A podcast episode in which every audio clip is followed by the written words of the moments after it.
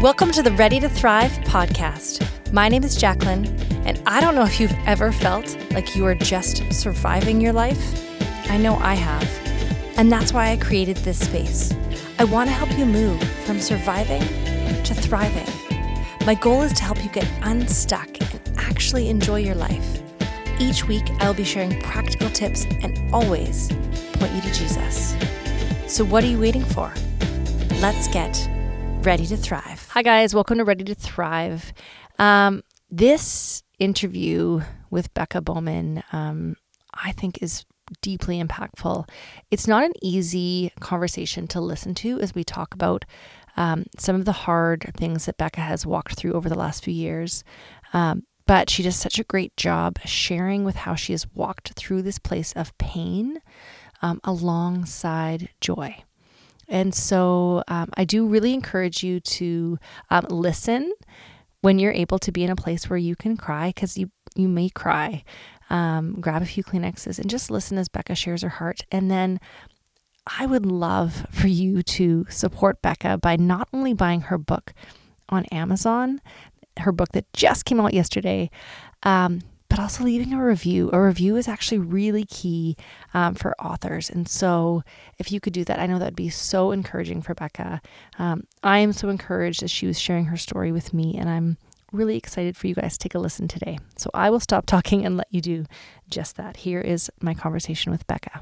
I am so honored to have on the podcast with me today Becca Bowman. And um, I'm actually just going to let Becca introduce herself and her story.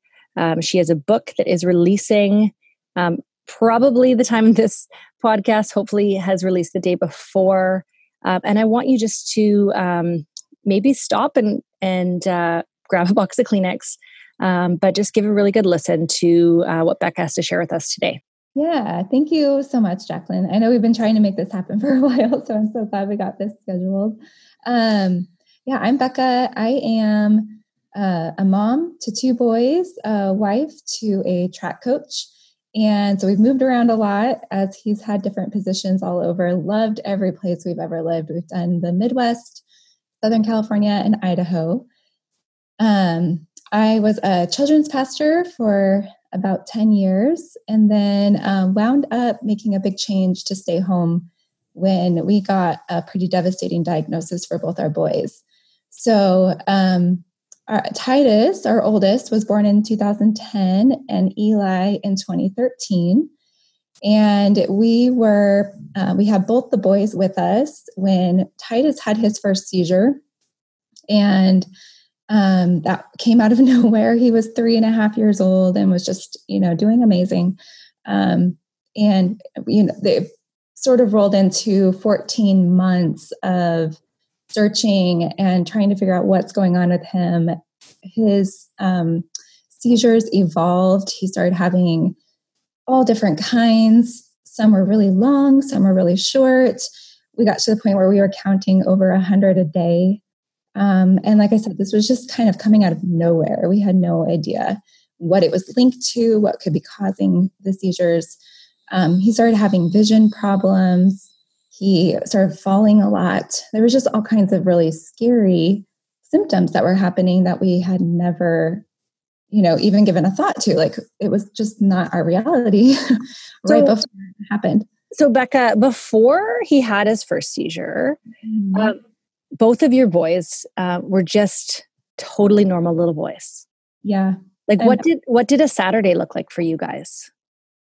Oh, well, I mean, Titus was 3 years older than Eli. So when when Eli was born, we had, you know, a little preschooler on our hands and this little nugget. and so it was playing at the park and getting together with friends, um, hanging out and wrestling on the ground. The boys wrestled all the time. I was constantly like, do I jump in here? Is this a boy thing? you know? totally. Um, so you just have these two totally normal boys. Titus is potty training and he's in preschool and he's speaking and he's learning to write and all of those things. Yeah, I mean, he was a little bit delayed with his speech um, and his fine motor skills. Looking back, we could see a few things, but at the time, those weren't alarming. That he was in like some early intervention therapy, and they were all convinced like he'd catch up in no time. So, yeah. So he has this f- first seizure. Um, then you, like you said, you have 14 months where you're trying to figure out what's going on. The whole time, his mm-hmm. health is just declining yes. rapidly. So fast. Yeah, it got really scary. So his first seizure was February. And then a whole year after that March, the March a year after, we he was hospitalized for a few weeks. And um, it was terrifying. He lost six pounds um, in that month. He refused to drink. He was choking on things he was falling all the time. Like when he'd walk, I'd have to literally form kind of a bubble around him with my arms. Like he couldn't go anywhere without me being right there. He'd fall straight down on the tile floor or knock his head on something. Um, it was terrifying, you know, and, and you, you're just holding your baby like there's got to be something we can do to help him. But I, we could, it was like we are fighting blindfolded against whatever this was. Um, and like you said, he would be having seizures sometimes up to a hundred times a day. So this mm-hmm. is like you're you're on all oh. the time. You must yes. have been just so um, stressed to your max. Yeah, it was. I look back and I'm still just baffled by how we did it. Um, it, yeah, you said it. We were on 24 7. It was morning, night. As soon as you like feel like you're going to get a little bit of rest, you hear the scream that comes right before a seizure and you just bolt out. I mean, I got to the point where any noise, I was bolting out of bed. Like I didn't even register what it was yet. I just bolted. um, yeah, it's crazy how your your body gets used to traumatic things happening all the time, and it's just always in that like fight mode, like jump and go yeah. go to where it is. So so you're in this place, you don't have a diagnosis, you're mm-hmm. living on all the time. And your youngest son, what's happening with him at this season? So he's got a whole different set of things. Um, Eli was having a lot of issues spitting up all of his nutrients. so he was diagnosed failure to thrive. So the, uh, Titus started having seizures in February. In May, we went in for a major stomach surgery for Eli, placed a G tube, a feeding tube, um, in his stomach so that we could get him back up to healthy weight. And um, that worked, thankfully. He um, did amazing after that surgery. It, his nutrition went up and he just started um, developing like his peers. So he was he was doing amazing um, it was a very weird thing to have my three and a half, four and a half year old, depending on what, what time frame you're talking about, and my little, you know, baby and one year old switch, you know, roles. It was like I had my oldest son, but he required more care than my little one. Wow. So it was very odd, and I felt I felt a lot of guilt, if I'm being honest, um, just as a mom, because um, you know, those little early years, you're like, I want to bond and I, I want to um, be whatever I need to be for my baby. And and you want to make sure you're totally taking care of your oldest child too, but his care is like skyrocketed, and you're suddenly having to figure out how to do this um, in a way that you never thought motherhood would look. So, yeah. Um, so take us to that place of finding out the diagnosis. So in that year, in that 14 months, we wound up moving from the Chicago area down to Southern California um, for my husband's job. And when we got there, we re-locked into all the specialists. Um, when we met with our neurologist, we just said we really really wants to find out what, what is going on. So, what can we do? And he gave us a list of ways that we were going to just start checking off, you know, things. The biggest, the last thing on his list was the epilepsy comprehensive panel. And it's a genetic panel that tests for all these different um, gene di- disorders that cause epilepsy, cause seizures. And what came back on that was our final diagnosis. So he called us into the office. It was April of 2015. So, like I said, it was over a year later. And um, he said, I finally have answers. And when he told us, um, I the day before I had done like all this searching on what diseases this diagnosis this uh, test looks for, and um, and I found this one, and I was reading it, and I thought, oh my gosh, this sounds just like Titus. This is like textbook, and so I was in tears the night before. And my husband's going, It might not be that. It's okay. Let's just wait to see what the doctor says. And I'm like, Oh, I know. And when we got in there and he said it, I recognized the name from the night before reading. And I just, uh, what do you say? um, we were kind of, we were obviously, you know, devastated because this is a diagnosis called Batten and it's fatal. Um, no child's ever lived outlived it. No, no child has ever been healed from it. There's not a treatment. There's no no cure and um, he's had it since birth and it was this thing that's just been like living in him since he was born and we didn't know and now it's out it's coming out and um, then we find out that it's genetic and which we knew from the test but our youngest had a 25% chance of having it as well and he encouraged us to get him tested so um, you know so we did. And uh, the test came back a few weeks later in june. All you know insurance takes a while to approve things.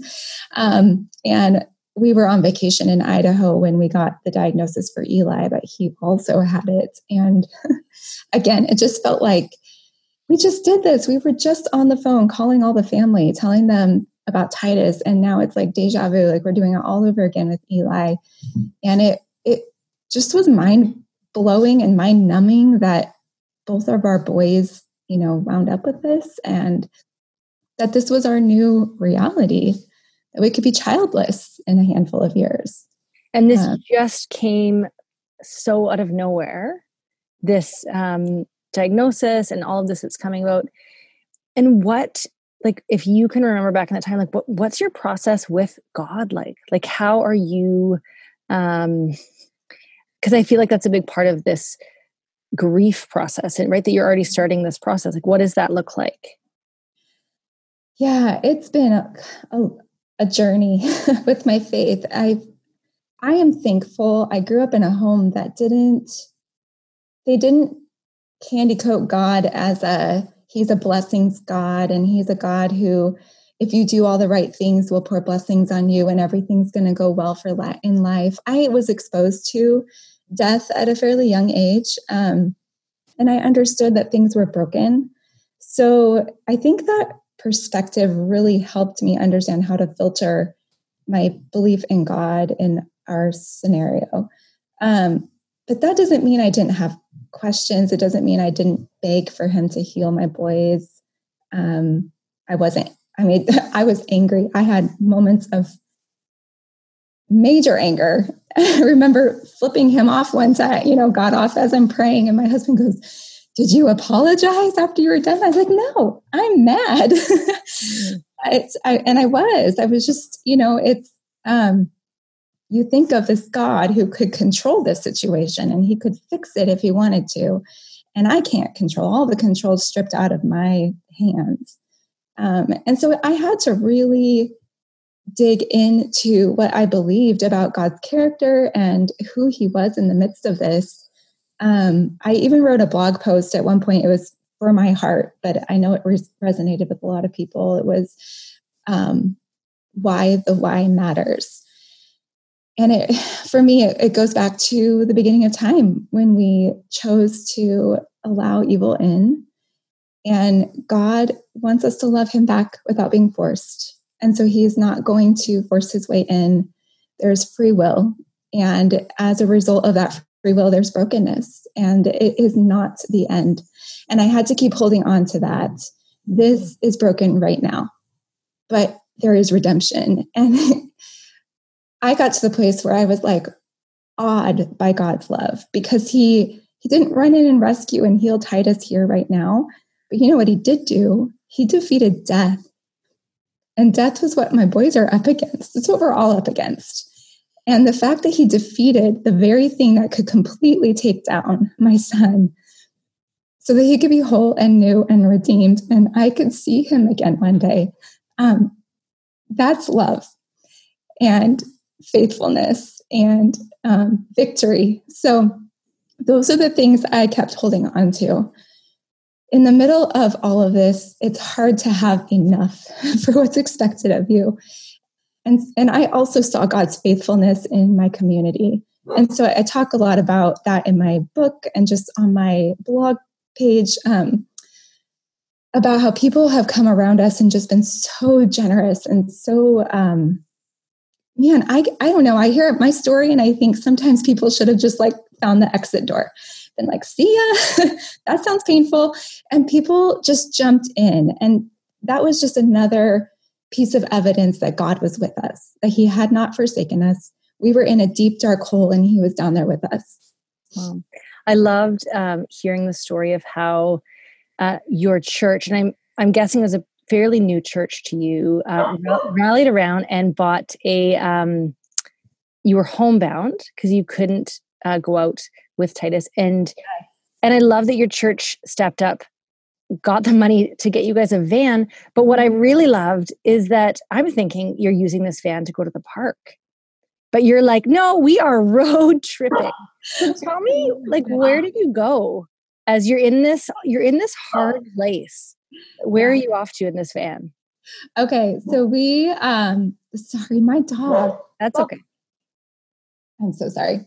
Um, okay, so we we love vacationing. We've always grown up in homes that go on vacation and have a great road trip. Um, one of Danny's like I can't remember how he found out, but they had gifted us, somebody we know had gifted us a vacation rental in Utah, and we lived in Southern California. And um, so we we had hospice on board with with Titus. And I remember sitting our nurse down. I said, "Okay, we're going to take a trip. Um, he's on oxygen. He needs suction. He needs breathing treatments. He needs like this vest compression shaky thing. So many things." Um, but we are going to go take this trip. And so, can you equip us with everything we need for the next 10 days? And um, it was stressful. I'm not going to lie. I had my first migraine on that trip leaving. I threw up on the side of the road um, just getting out. But we had 12 canisters of oxygen, two oxygen concentrators, so much medical equipment, medications, syringes, extension tubes, whatever. But you know what? We had the best time.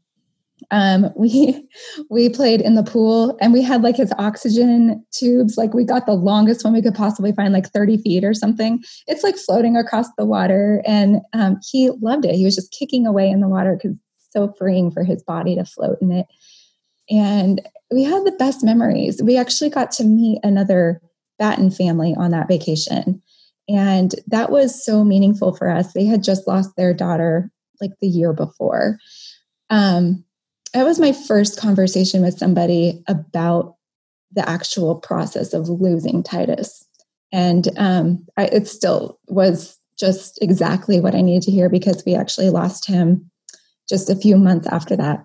Um, and she was the one I texted when we got to the end of his life, and I said, "I need, I need to know, am I bad thinking these things and you know and all that so that connection was so beautiful to have had um, but yeah we our church did a few things for us they actually got us um, disneyland passes annual disneyland passes along with this van we took off we went to disneyland we take titus to the beach um, we went to idaho with the boys and did trips with the family our i guess our philosophy was that we still want to live and we still want to adventure. And Titus can't seek those things out for himself anymore, but we still wanted to give him those things. So it didn't slow us down too much. it's so incredible. Um, so I love that even in in this hard place, you were seeking joy and seeking mm-hmm. to live. And I think that's um,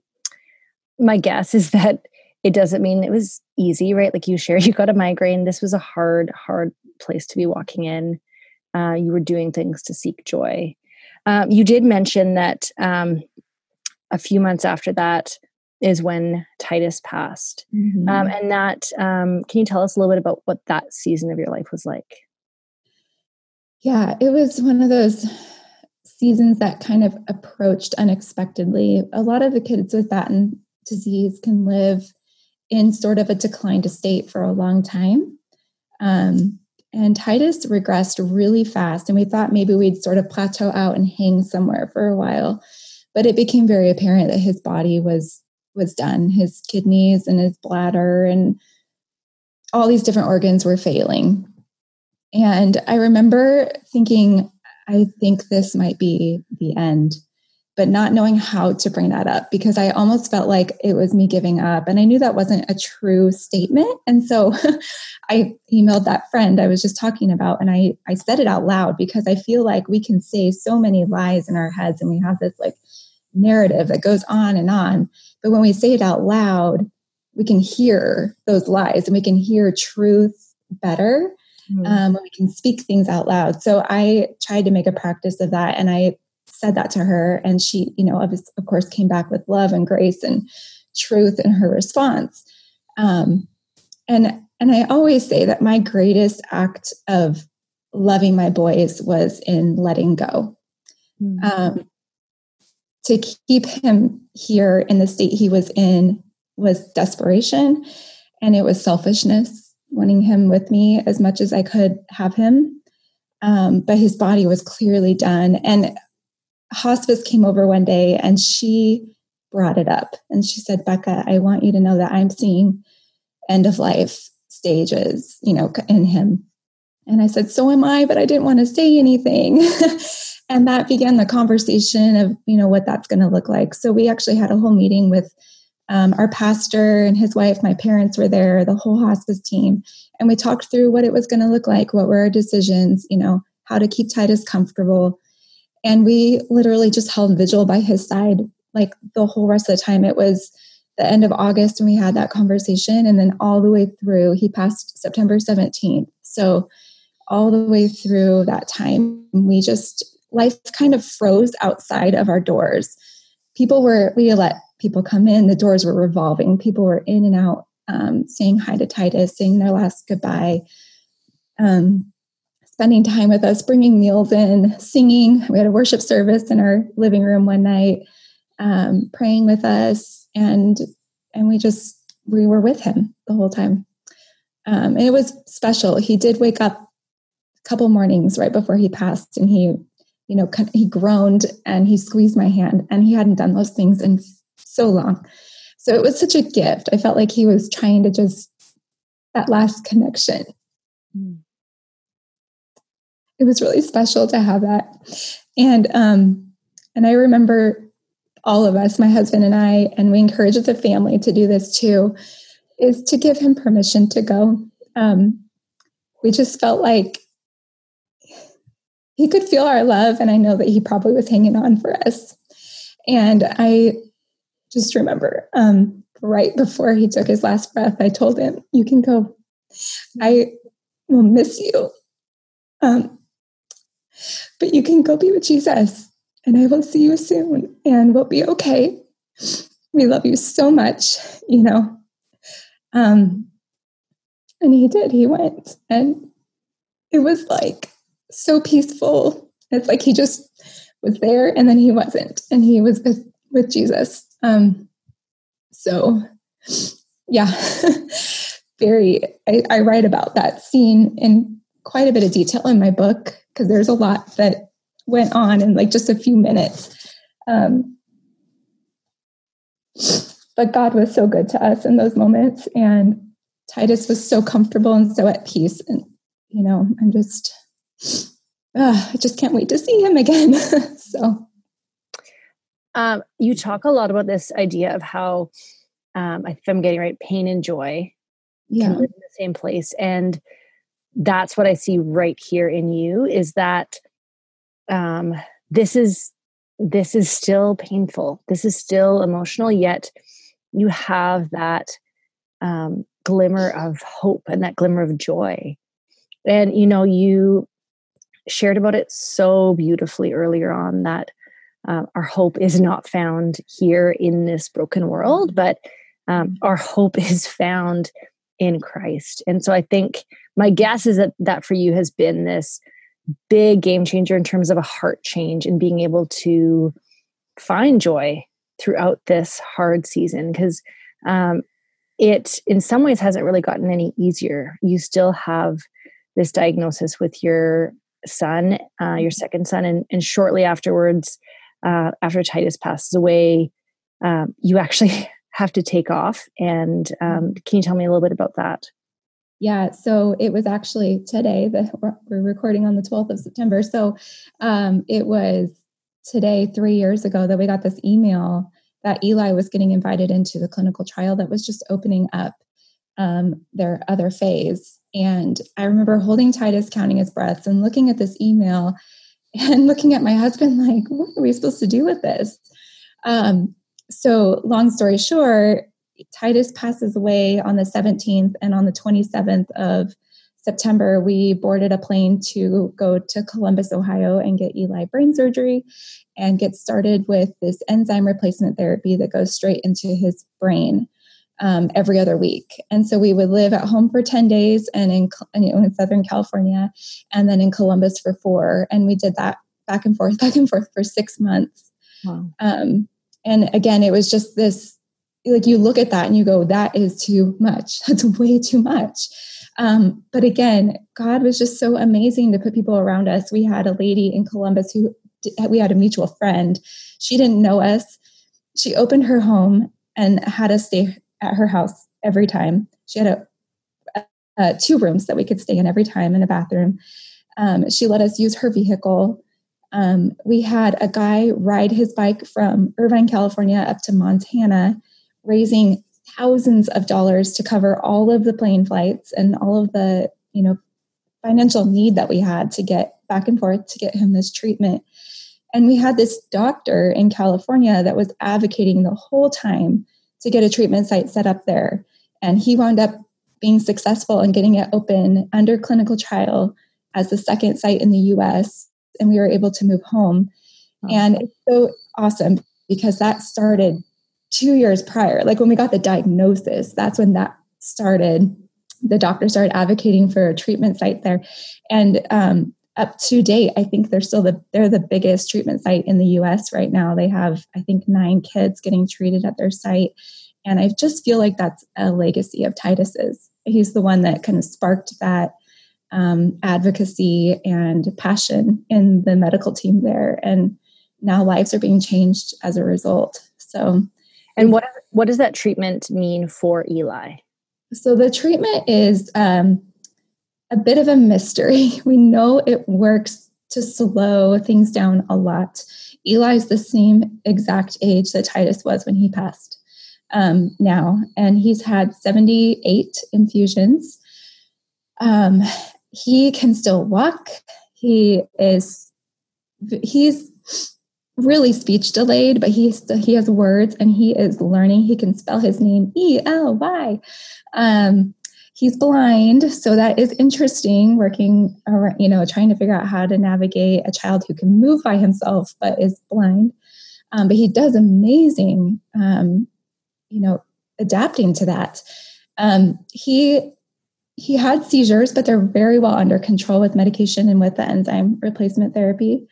Um, we just don't know long term what this looks like. Eli was very young when he started getting treatment. He was it was before he showed symptoms, any big symptoms, um, and there weren't really any kids in the U.S. to look at ahead of him to say that's what it'll look like. Most of those kids who started treatment were already um, in some pretty big regression. So um, yeah, so we take it day by day. We don't really know, but we know that it is working and giving him more quality days and more days with us. And how do you? I think that's one of my questions for you is um, I know for a lot of people, um, they are living in this place with a diagnosis, either for themselves or for their family. And so there's that tension in that place of how do we live out our days fully yet feeling like how do i not let my brain go there to this um, scary place? Like how do you live out these days well? Oh some days i don't. I will just say that right now. I write about this and i put it in my book and i think people think wow she's got it figured out. It's a lesson i am learning over and over and over again.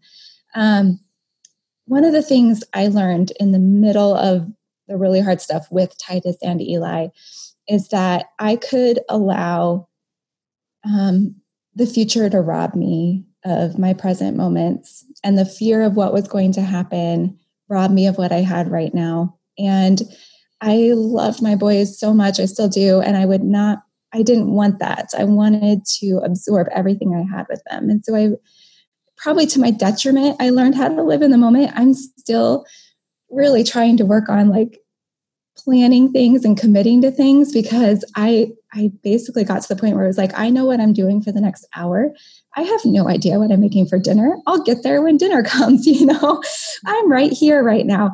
And it, it was beautiful. And and I still um, love living in those moments and just really absorbing and not thinking about all the stuff that I have coming. Um, so I've I've had to learn how to balance that because I still have to manage a house and feed people. yeah.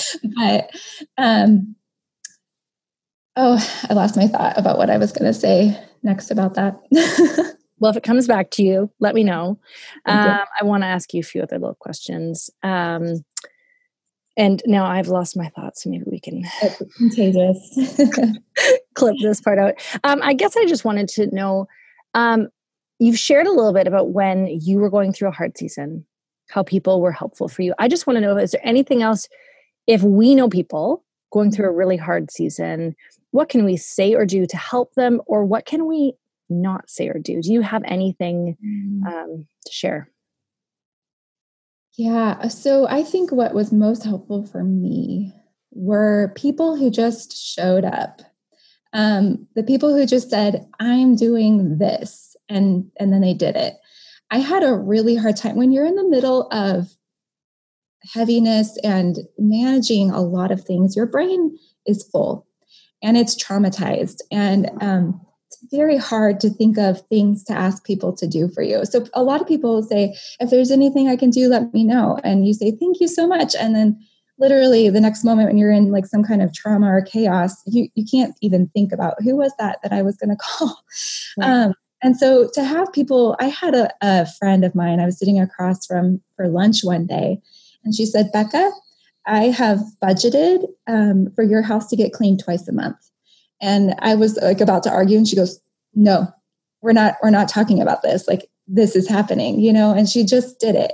Um, to little things. I had a friend just show up with an in and out shake one day. Like, I think you need one of these today. I'm like, I do. Thank you. You know, um, I had uh, one of my birth, my last, my birthday is September. And so that was our last, you know, few weeks with Titus. And I had a friend just bring over my favorite breakfast place and sit on the floor with me while I sat with Titus and we ate out of styrofoam containers and had birthday celebration.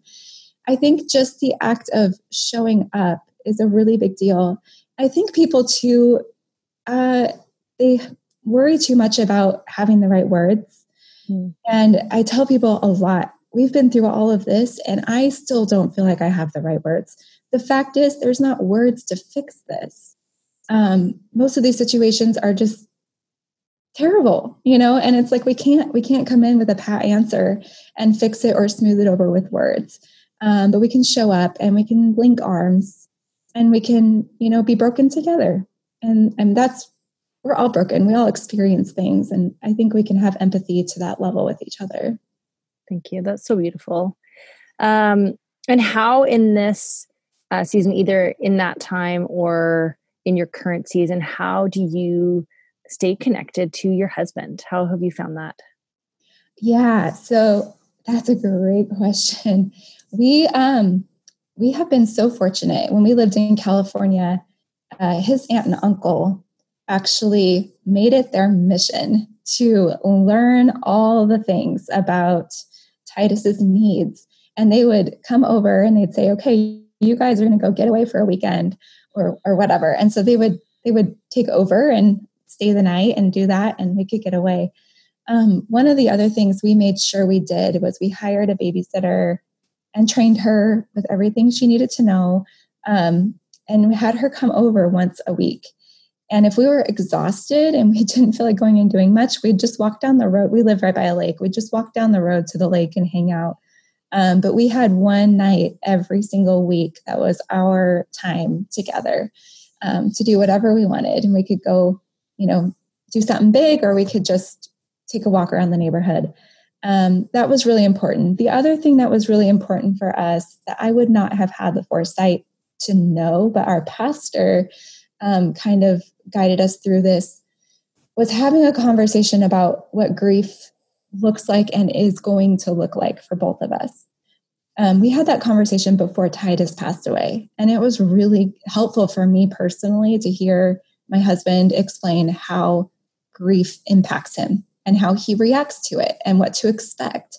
And then for me to be able to tell him the same thing. We're total opposites. So it looks very different.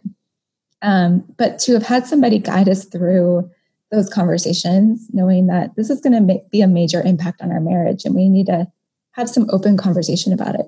And then we can refer back to it. You know, when we're in the middle of arguing, do you remember how I said I'd do that? That's what this is.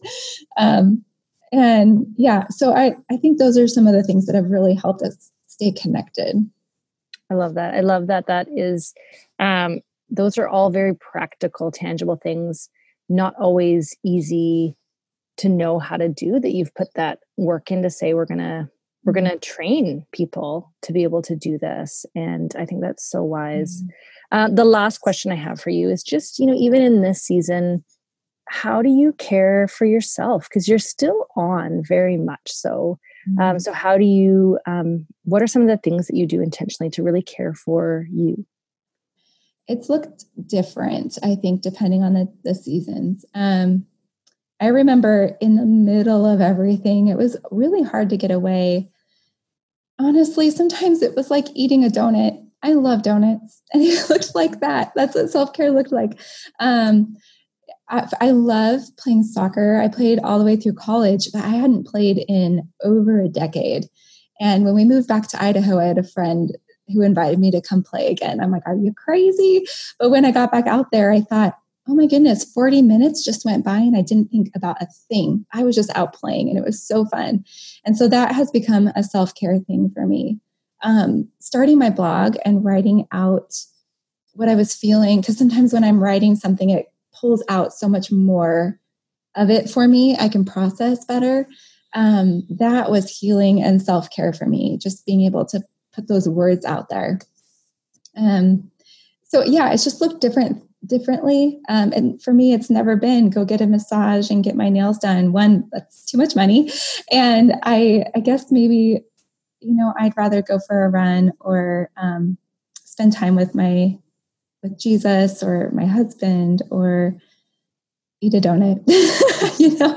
Um, yeah, but I, I have had to learn how to express my needs because I am one of those people who will just work myself into the ground doing for my boys and for my husband.